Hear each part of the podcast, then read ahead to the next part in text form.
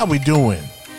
I am your host, Robert T. Gardner Jr., also known as Dr. Rob. Welcome to station BOB. And let me tell you a little about thee.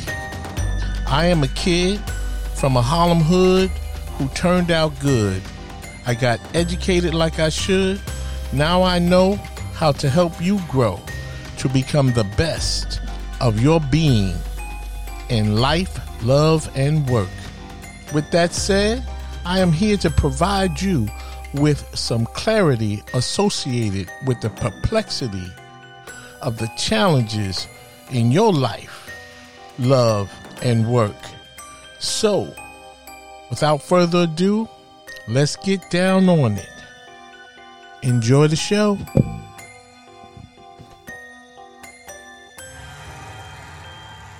Ah, yes. Welcome once again, my friend, to station B O B, where you listen to learn how to become the best of your being in life, love, and work. And of course, I am your host, Dr. Rob.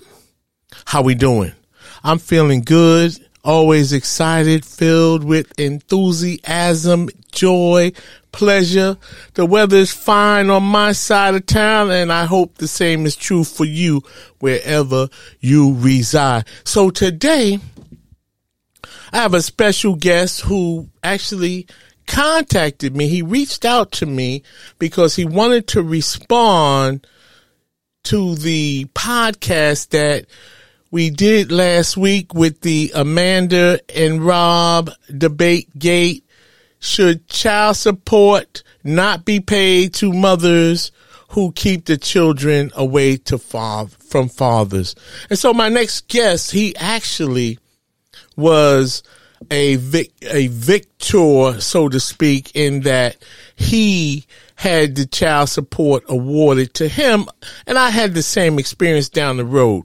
And so today's topic is child support ain't it ain't fun when the rabbits got the gun.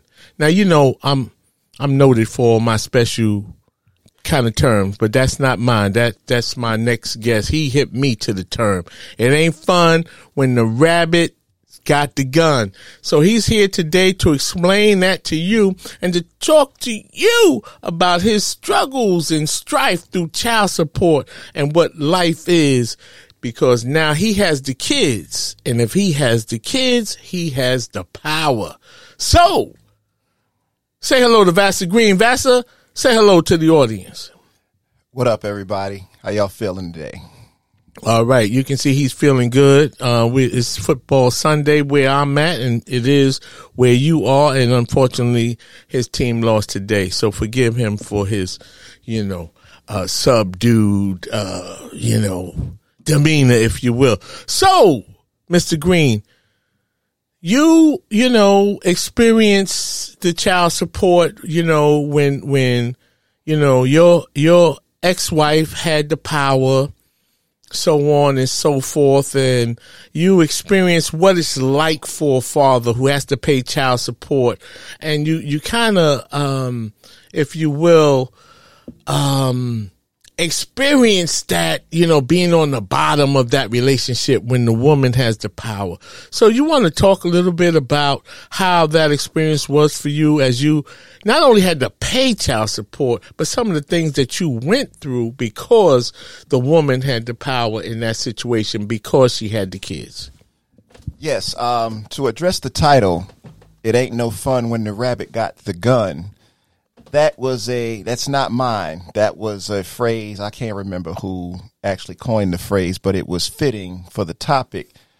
Basically, what it means is, you know, the rabbit is usually the prey when the hunter goes out hunting with his gun. So he has the upper hand, he has the gunpowder, he has the bullets or what have you. But if the rabbit, who is the prey, was to actually get a hold of the gun, now the tables have turned and the hunter is the one that is scrambling trying to run for safety so i made an analogous relationship with regards to child support that it ain't no fun When the rabbits got the gun. Okay, so now before you got the gun, Funny Wabbit, talk about how that was for you. Shout out to Bugs Bunny and Elmer Fudd. No doubt. Um, Well, initially, as most fathers go through, um, when I chose to divorce my ex wife, of course, you know, we had two children, two sons. And when the question of child support came up, um, initially, let me just go back a minute. Initially, there was no child support. In fact, when my ex wife said that there would be no child support because we amicably agreed that I would simply, you know, break her off with the money order. And, you know, that way I have proof of what I've done and we could keep it out of the court system. The judge actually kind of motioned to her and gestured to her like, you know, are you are you under duress? You know, we can do this because as we all know or may not know, money is being made through the pain of divorces and custody. So even though she said this, you know, they were still pushing.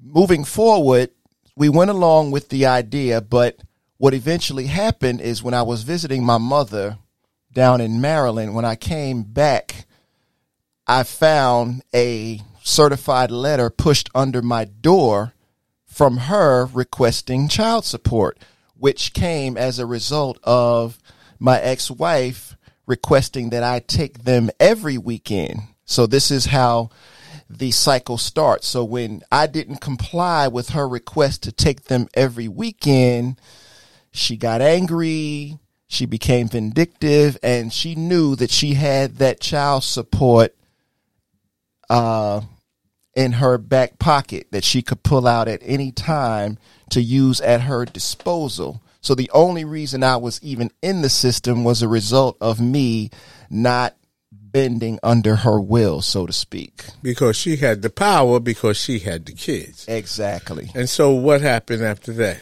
So once we had to go to court and go through the rigmarole of, you know, how much I was making, she was making, or what have you, it was agreed upon of what I would be paying. Even, and actually, t- the irony was I was actually giving her more with the system that we came up with than the one that was ordered by the court. So she actually did herself a disservice by adding us to the system.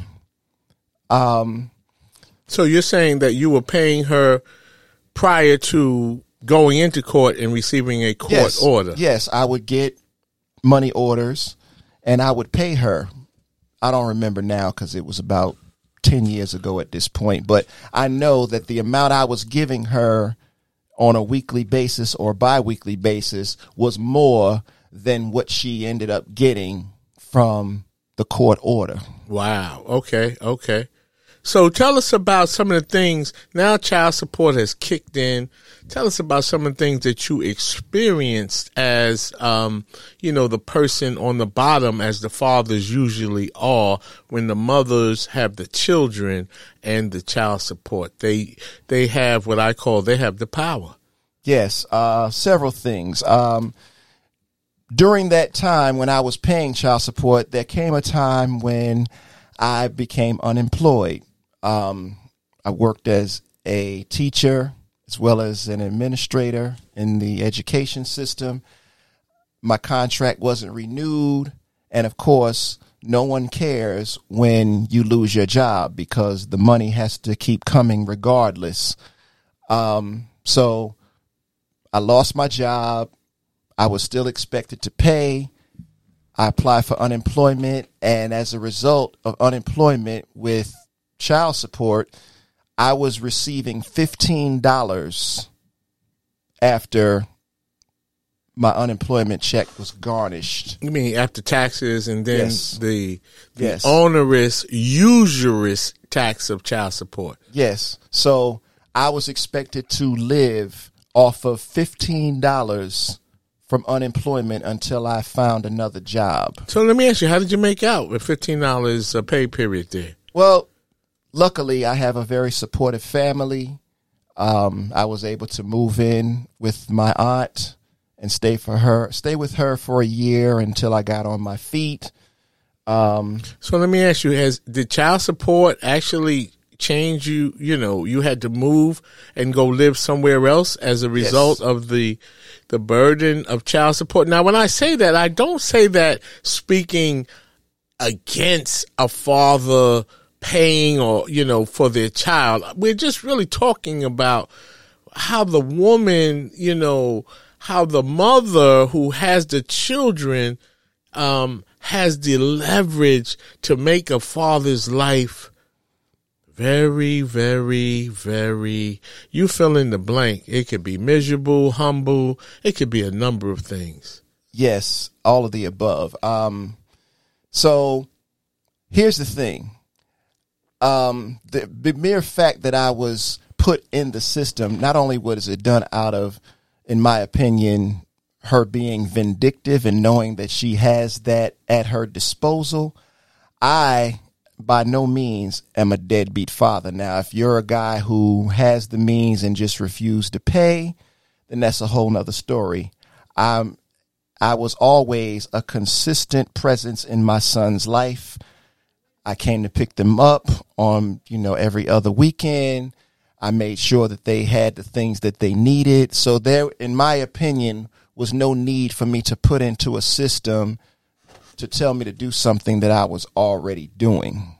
Okay. But because she had the power and she didn't like the fact that you would not agree to take them every weekend. I mean, who would want to do that? We love our children, but if the arrangement is every other weekend, you have plans on your off weekends, just as she has plans on her off weekends. But you said that you didn't want them every other every weekend, and then boom, child well, support. yes, I mean because I needed time to try to. Well, during the time I was unemployed, I needed time to get out resumes, to go to interviews, to try to, you know, find a way to sustain myself because I would be no good to my sons if I can't take care of myself. And I needed that time. By no means did it mean that I didn't want to see them. I mean, you know, I was looking forward to seeing my sons every day when we were married. I just think that it was a situation where she, like a lot of women, know that they have this at their disposal and they use it whether they need to or not. And so, as a result of her using that, what are the type of things you experienced, you know, during that journey of being on the bottom end of having to pay child support? Well, for starters, um, my ex wife also had a daughter. And her daughter's father, I'm not sure whether or not he was paying, but for some reason, I was put on the hook for it. And I was the one who married her. I was the one who secured a home and stability for not just my sons, but also my former stepdaughter. So I provided the stability and did everything quote unquote the right way, yet I was treated as if I was the deadbeat dad.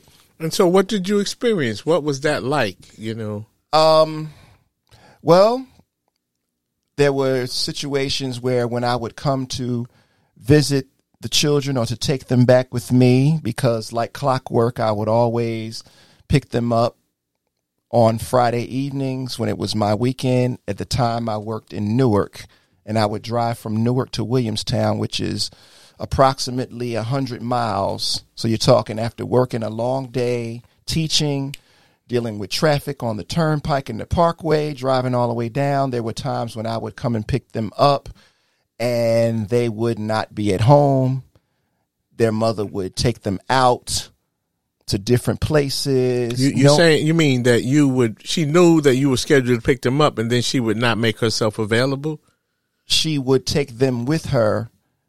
And even when they got old enough where they could wait for me at home, she would, there were several occasions where she would take them out with her knowing that I was there.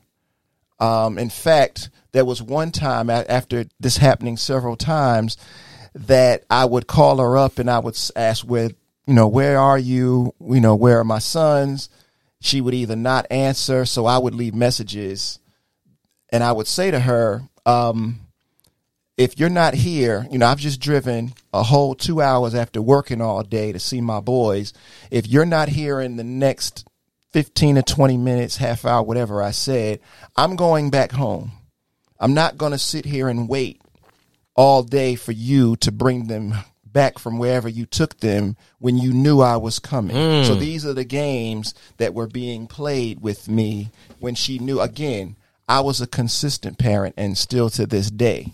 She she knew that I was coming, but yet for some reason she felt the need to abuse that power to just have me wait around for her to be at her beck and call, I guess. And so all of this was going on before the rabbit had the gun. Of course, of course. Yes, you yeah. know. So what about, didn't you have some issues related to your taxes and when you had your children in the summertime? Like, how was that? What, what, what was going on with that? Okay. Um, now we have two sons together. And I would say to her, look, we have two sons, and I want to be as fair to you as I want you to be as fair to me. Because we have two sons, we should each claim one of them for tax purposes. Apparently, she wanted no part of that. She would consistently every year claim both of our sons because for some reason in her mind, she felt that because they were under her custodial care for most of the time, that gave her the right to claim the both of them every year on our taxes. But didn't you have the right to claim one and she had the right to claim the other? Yes, um, I had to go to court, and that you know I've had, and I'll get into that later. Um, I had to go to court and petition the court to say, you know, I'm I'm paying what I'm required to pay. I should have the right to claim at least one of them. I didn't say I want them both. I wanted one of them, and that way we could split split getting the benefit of our children as dependents. And apparently, she wanted no part of it. She wanted all of the tax money. She wanted whatever came with it.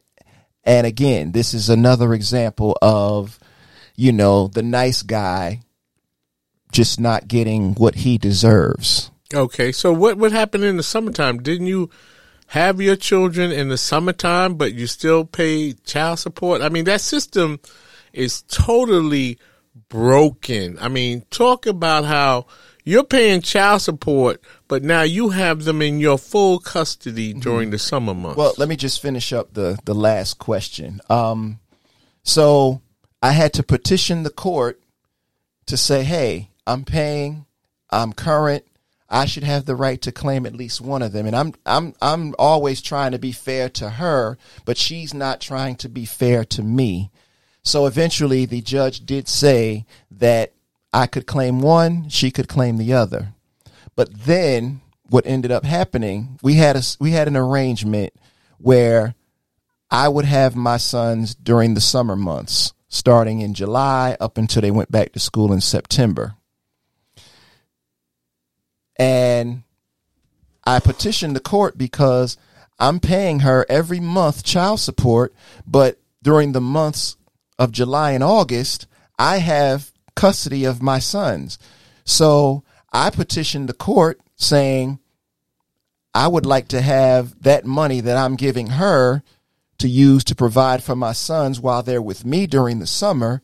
But the judge denied my petition for some reason, which didn't make logical sense to me because if I have the children, then logically I would need to that money that she's getting to provide for them during the summer, which means that she's getting the money, but I have the kids, so that that gives her the ability to use the money that's supposed to be for them to use for whatever she wants. While while they're with you. Yes, so she can use it to pay her bills. She can use it to go on trips, whatever. Get her eyelashes, the because- two inch yeah. eyelashes. Yeah, because there's no itemized list required from the recipient of the child support. I think, in my opinion, that there should be some sort of itemized list that goes back to the person paying to see that the money is actually going to the children and not to the custodial parent.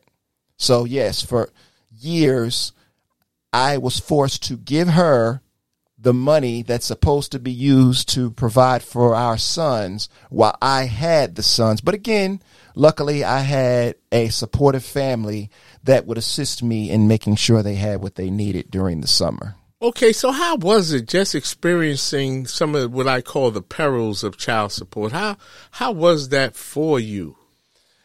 Um, well, it's funny because um,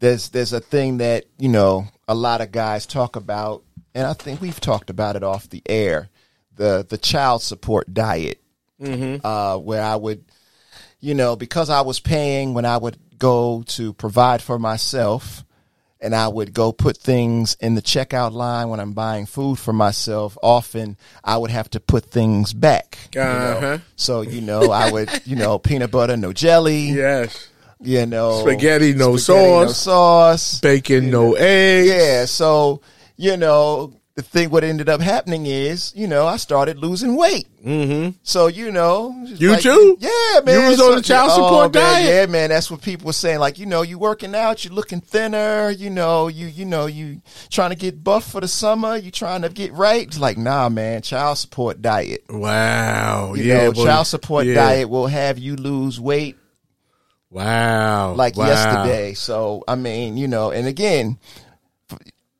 in our society, you know, nobody cares about the men. You know, men is just like, you know, you're told all your life, suck it up, man up. Yeah, you're a man. You're yeah, a man. You can handle it. Yes. Go ahead. Man handle up. it. Yeah, man up. Yeah. Man up. But the, the, the family court, having been in that system myself, the family court is unforgiving. And I, I always say the only family in family court that they're concerned about are the judges, the lawyers, the court officers, the court clerks, and the secretaries. There is no concern for you as an individual when you go into family court because the judges are of the mind that they heard all the stories before. And here's another thing too. It's it's a vicious cycle because you when you think about it, when you're required to pay child support, okay, they say, all right, well, you're behind. Let's say something happens, you get down on your luck, you lose your job, or whatever misfortune falls upon you. They say, okay, you don't have any money, we're going to take your license. So they take your license, you can't drive. You can't drive, can't go to the interview. Can't get the interview, can't get the job. Can't get the job, can't pay no money. Can't pay no money, you're in the arrears. You're well, in the what, arrears. What about the fact that you, you could be incarcerated? That's what I was getting to. Okay. Eventually, when you can't pay and you get those warning letters, eventually you'll get that knock at the door where they're waiting for you. So it's like, you know, the system is set up for where they take away the means such as driving for you to go get the job. And then after they do that, then they want to lock you up for not getting the job because you couldn't drive to get there because they took your driving privileges away for not having because you were not in the first yes, place. Yes. So let me ask you now that the rabbit has the gun.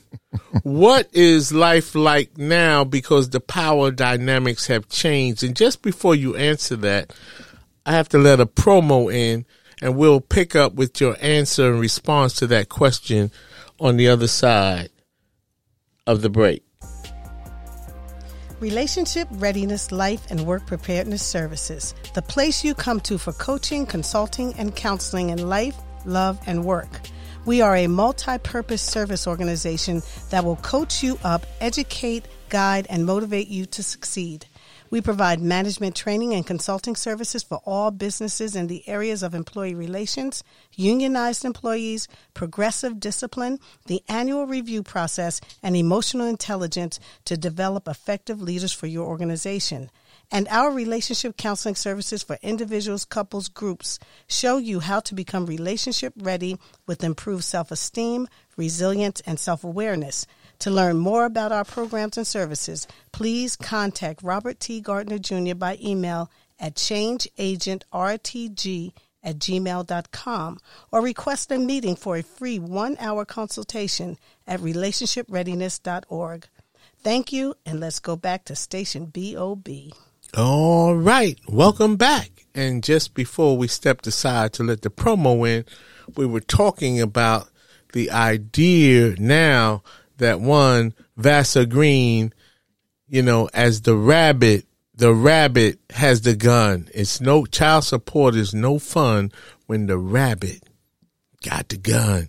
And so now some circumstances, some things have turned in his favor where now he is the recipient of child support. And unfortunately, in that process, the children, the parent who has the children, the child or the children, is the parent with the power. And so, Mr. Green, now that you are the rabbit with the gun, now that the rabbit has the gun, how has that dynamic been with you in terms of your dealing with the wife? Is she still as aggressive, assertive? Like, what's happening with that experience now for you that now that you got the gun? Well, before I get into that, I need to give you a little context on how I became the rabbit with the gun. Okay. Because uh, when it comes to men and women, I'm sure other fathers will agree it takes an act of Congress to get your children from out under the mother's custody. For some reason, the system thinks that because the children come out of the mother, somehow that makes them better parents. Well, in the 10 year struggle that I endured to get them, um, what finally allowed me to have full custody of my sons was, and I have to thank my ex wife's nephew as well as several other members of her family because there were things going on in the house that I knew were I knew were going on, but in the court of law, it was my word against hers. Uh huh. Uh huh. Um, and there was an incident that occurred where she had some sort of mental breakdown. The children were spending their own money to feed themselves. They were told that they could go to school. They were given the choice whether or not they could go to school, things of that nature. And uh, my ex wife's nephew actually came up to visit and saw the conditions that my sons were living in. And he mm. reached out to me and made the call and told me what was going on. And I filed an emergent hearing. And when the judge was trying to contact my ex wife because she was supposed to appear in court, there was a mental breakdown on her behalf. Um, it took the judge a while to get in contact with her. When she finally did get in contact with her, she was she was talking in a lot of gibberish and it just mm. didn't sound correct. So the judge had no other choice but to award my sons to me, which actually I was in such disbelief because I had been to court so many times and turned down. And I just want to say to other fathers out there that are fighting for the custody of their children, unfortunately, as men, we tend to be impatient. You know, we may go to court one or two times, and because we take that L and we don't get what we want, we say, you know what? Let them stay with their mother. I'll just pay because I'm tired of going here and not getting what I want. But if you truly want your children, you have to be willing to go the whole nine yards. I fought tooth and nail for 10 years. So you have to be willing to go as far as it takes and go the distance if you truly want your children. Because what happens is most judges they're not used to a father fighting this diligently for their children. So they'll say wait a minute this man is not here for for nothing. You know he has been consistent in coming here. He's complained. He's he's done what he's supposed to do he, and I want to say this too. You got to stay current with your child support because that's the first thing they go to. If you're in the arrears, that ruins your credibility. I stayed current, so that helped. But when they see that you're a consistent person coming in to advocate for your children, that's something they don't see every day with fathers. So that worked in my favor as well. Um, so with that, along with the testimony of not my side of the family, but her side of the family, that is what made them have no choice but to award them. But again, I was so surprised. I said to the judge, Your Honor, so are you saying that they're mine now? The judge said to me, Yeah, you know, we used to taking L's.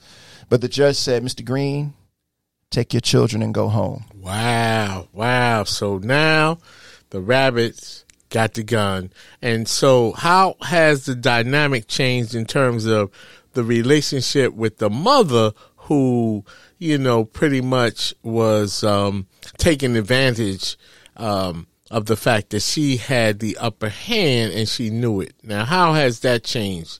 Well, before I get into that, you know, she definitely was still a little stubborn because to go back to the taxes. Now, for an entire, well, maybe nine months out of the year, but a significant amount of time had passed that they were under my custody living in my home. Yeah, you got the little rabbits with you. You got the gun now. Yeah, exactly. So what happened? So what happened was when it came time to file taxes, she had become so accustomed to claiming them when she had custody, she actually claimed both of them while they were living with me for nine months out of the year after I received them. Still doing the same old stuff, huh? Yeah. Old habits are hard to break. Yeah, for some again, I guess it's because she felt, hey, I'm the mom. Mm-hmm. They came out of me, Uh huh. and that means they're closer to me than they are to you. And and and I guess the residual, you know, that that uh, that power that you have as the custodial parent is hard to relinquish. Exactly. So, from a financial standpoint, she was still trying to reap the benefits of having the children when, in fact, they had lived with me that entire year or most of that year to where I was eligible. So, when I went to claim my taxes, my tax return got delayed because I got a letter from the IRS saying, Mr. Green, uh, there's been some sort of challenge Wow. to say that you did not have them. So, luckily for me, I had the original court documents that awarded me custody. It was in January. Um, and I submitted those to the IRS. It took about two mo- two months longer, so I had to wait an extra two months to get the money. But I finally did, and what that means to her is, if she got the money, that means she had to pay them back, or if she didn't get the money, they had to tell her you didn't have your sons. Uh huh. Uh huh. So let me ask you this. Let's just forward to the present day circumstance. How are things with the mother now? Is she more humble? Is she still feisty? Uh, does she realize that the rabbit has the gun? Oh, most definitely.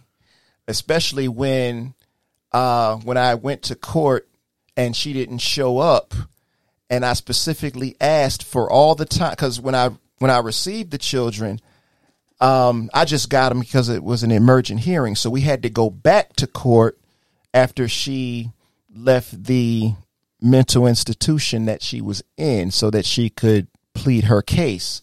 But I specifically said to them before we adjourned, Your Honor, I request that the child support that I'm now receiving be backdated to the first day that I received custody. Okay, you wanted to do the retro. Exactly. So now that means that she didn't just have to pay for that day, she had to pay for the f- all the way back to the first day that I received them when I was awarded. And currently, she is, can I say the number? Whatever.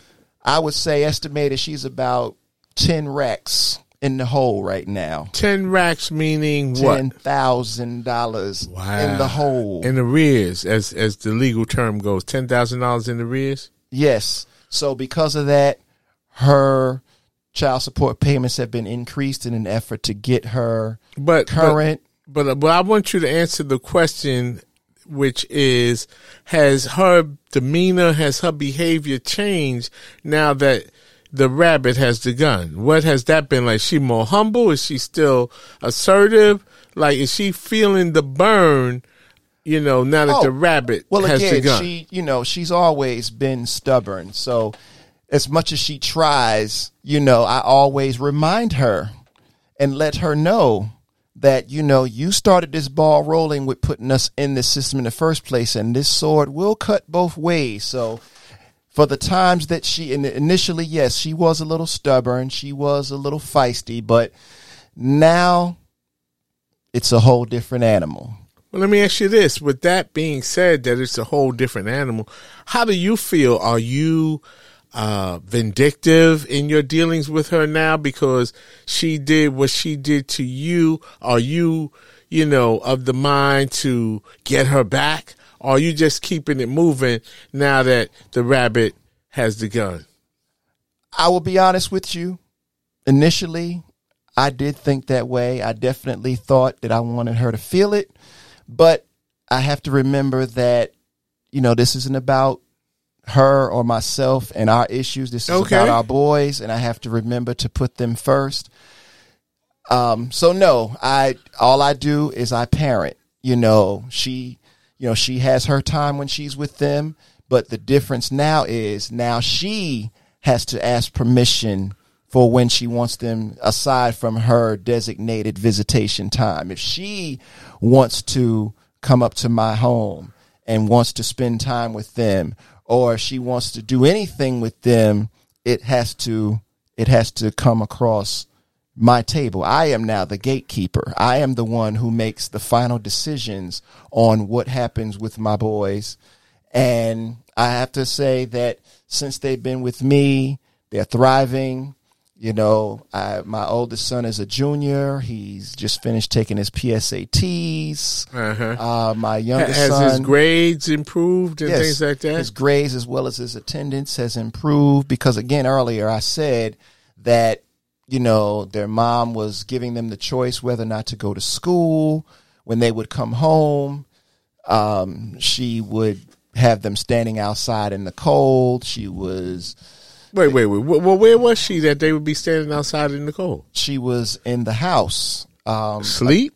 No, she wasn't asleep. In fact, they told me when they would come to the door, and this is like in the in the winter time, she would come to the door and see them and turn around and go sit back down and not let them in because there's some mental health issues going on with her that were I guess very giving- influential in allowing me to get of her making the good decisions. uh, yes, and that was the catalyst for me being able to get them. So again, unfortunately, it takes some trauma or something unfortunate to happen to your children before the fathers can actually get them, which I didn't like, but because I had been fighting for them for years and I knew it was going on, but I couldn't prove it.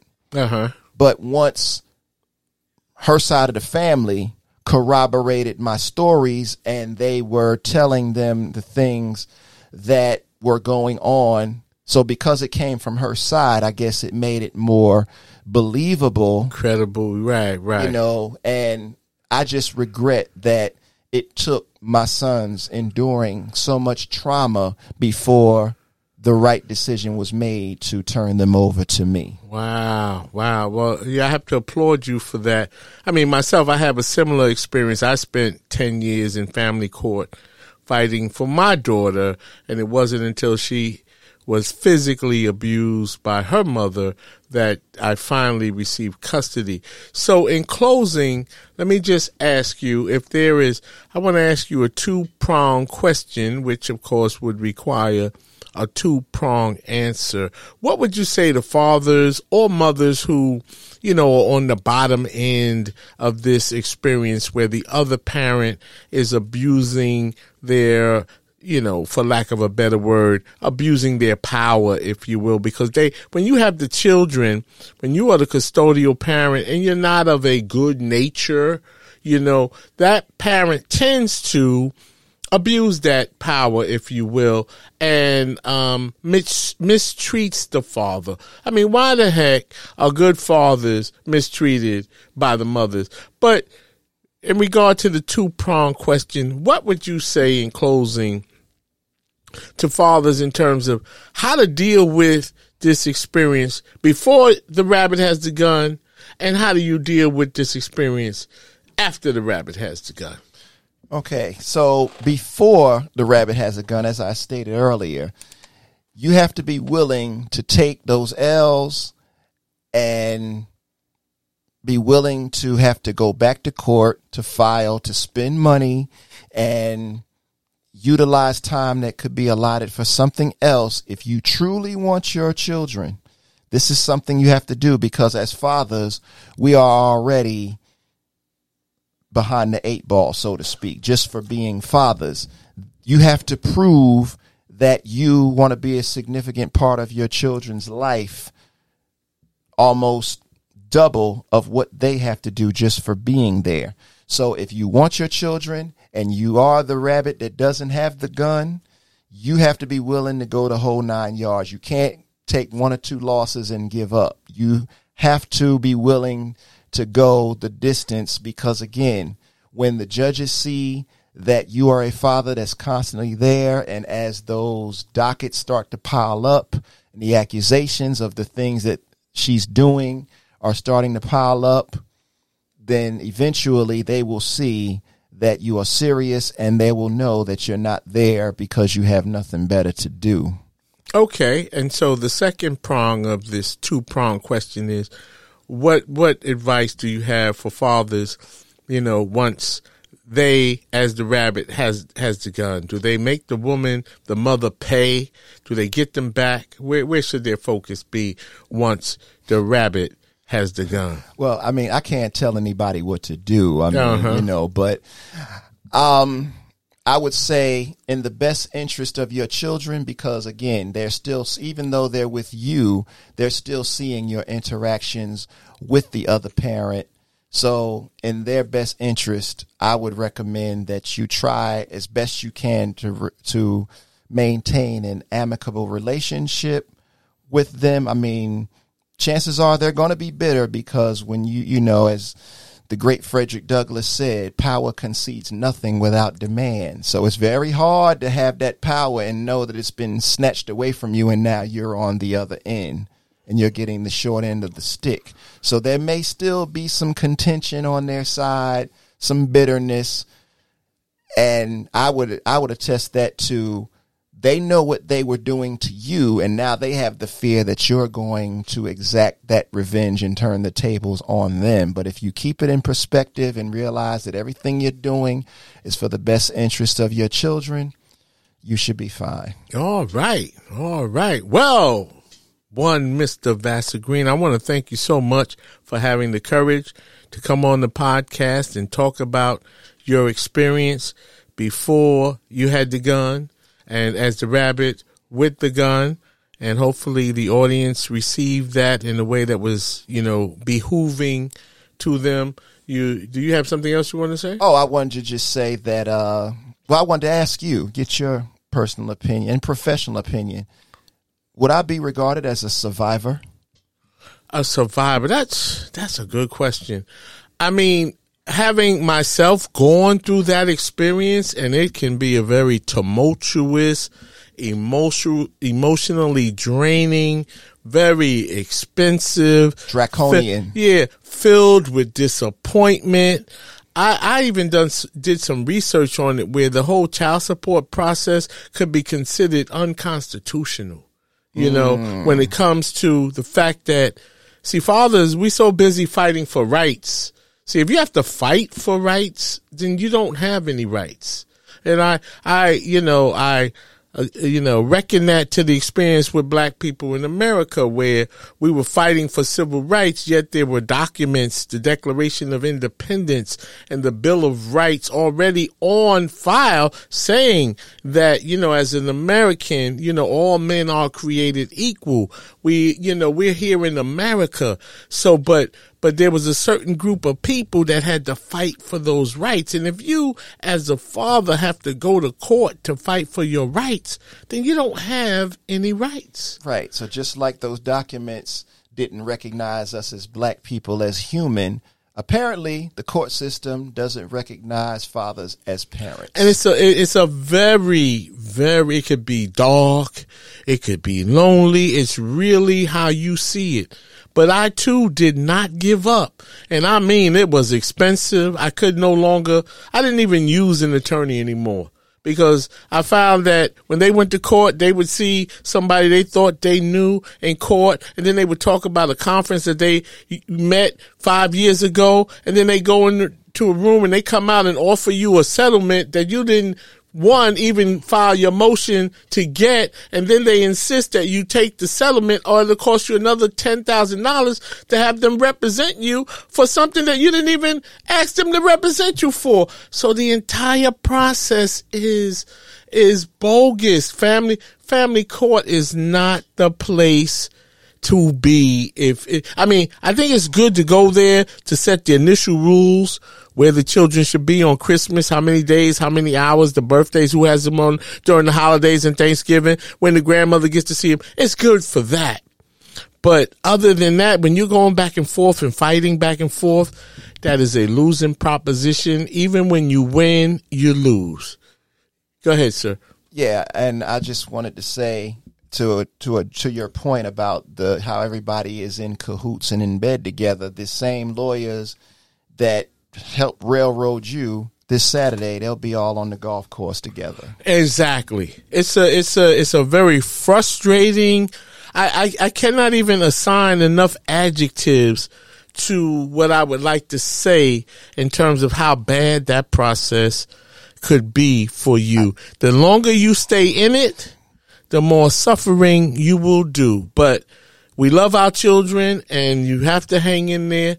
And if the rabbit and if you, as the rabbit, are going to get the gun, you got to stay in there until you can get the gun. Bang, bang. Yeah, exactly. Um, I also want to say, I believe after doing some research, I think these laws that give the mother so much power, I think they probably came in like the 50s and 60s because, you know, back then, less women were in the workforce, they were homemakers. So when the fathers left, the mothers needed that support from the fathers because they had little work experience, if any. They were homemakers, so they needed that. So we're working off of a very dated system because now, you know, women are CEOs, women are executives, they are, you know, they're doing a lot more financially and a lot better financially than they did 50 and 60 years ago. But unfortunately, the laws have not changed with the times. Well, you know, if I could just add to that, which to what you're saying,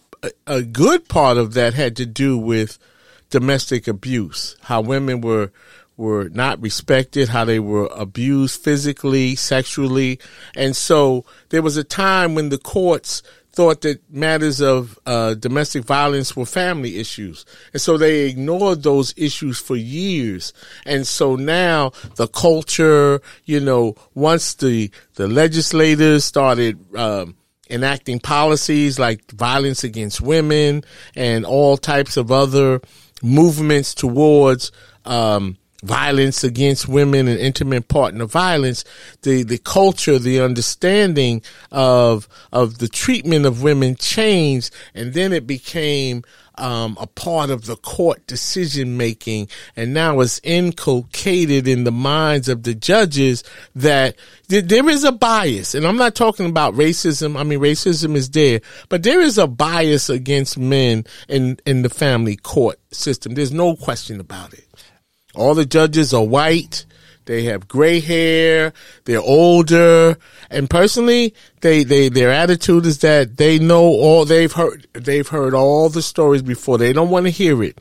And they say that they make decisions that are allegedly in the best interest of the child. But as the parent in those situations, rarely do you feel like your child, you know, is behooved by some of these uh, capricious and arbitrary decisions. And we're trying to get out of here, but Vassar Green wants to say something else before we yes. get out here. Let me just say this. I personally think that each each uh, matter should be handled on a case by case basis, and you should not be generalized with what's going on. Every case should be treated as an individual case because the judges are not in those homes. They're not seeing what's going on with regards to, you know, in, in this case, how the mothers are treating the, treating the fathers, treating the children, the things that they're doing when the father is no longer in the home. And it's a, it's a very slippery slope. And I just think that each case should be given its due diligence individually. All right, so we're gonna leave it right there. And child support ain't no fun when the rabbits got the gun. I want to thank Vassar Green for coming on the podcast and having the courage to tell his story.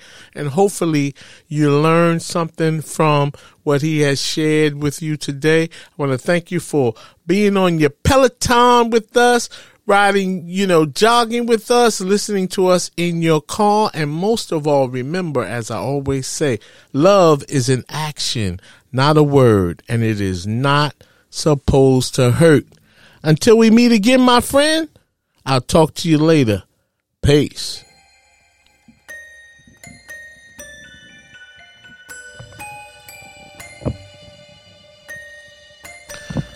As we wrap up this show, I hope this topic helped you to grow. And now you know a little bit more than you knew before. If you have any questions about this topic, please email me at changeagentrtg at gmail.com. See my website, relationshipreadiness.org, to learn more about my counseling, consulting, and educational programs related to life, love, and work. Finally, in the words of the late, great Reverend Dr. Martin Luther King Jr., if I can help somebody as I pass along, if I can cheer somebody with a word or song, if I can show somebody he is traveling wrong, then my living will not be in vain. Until we meet again, do the right thing when nobody is looking. Peace, beloved.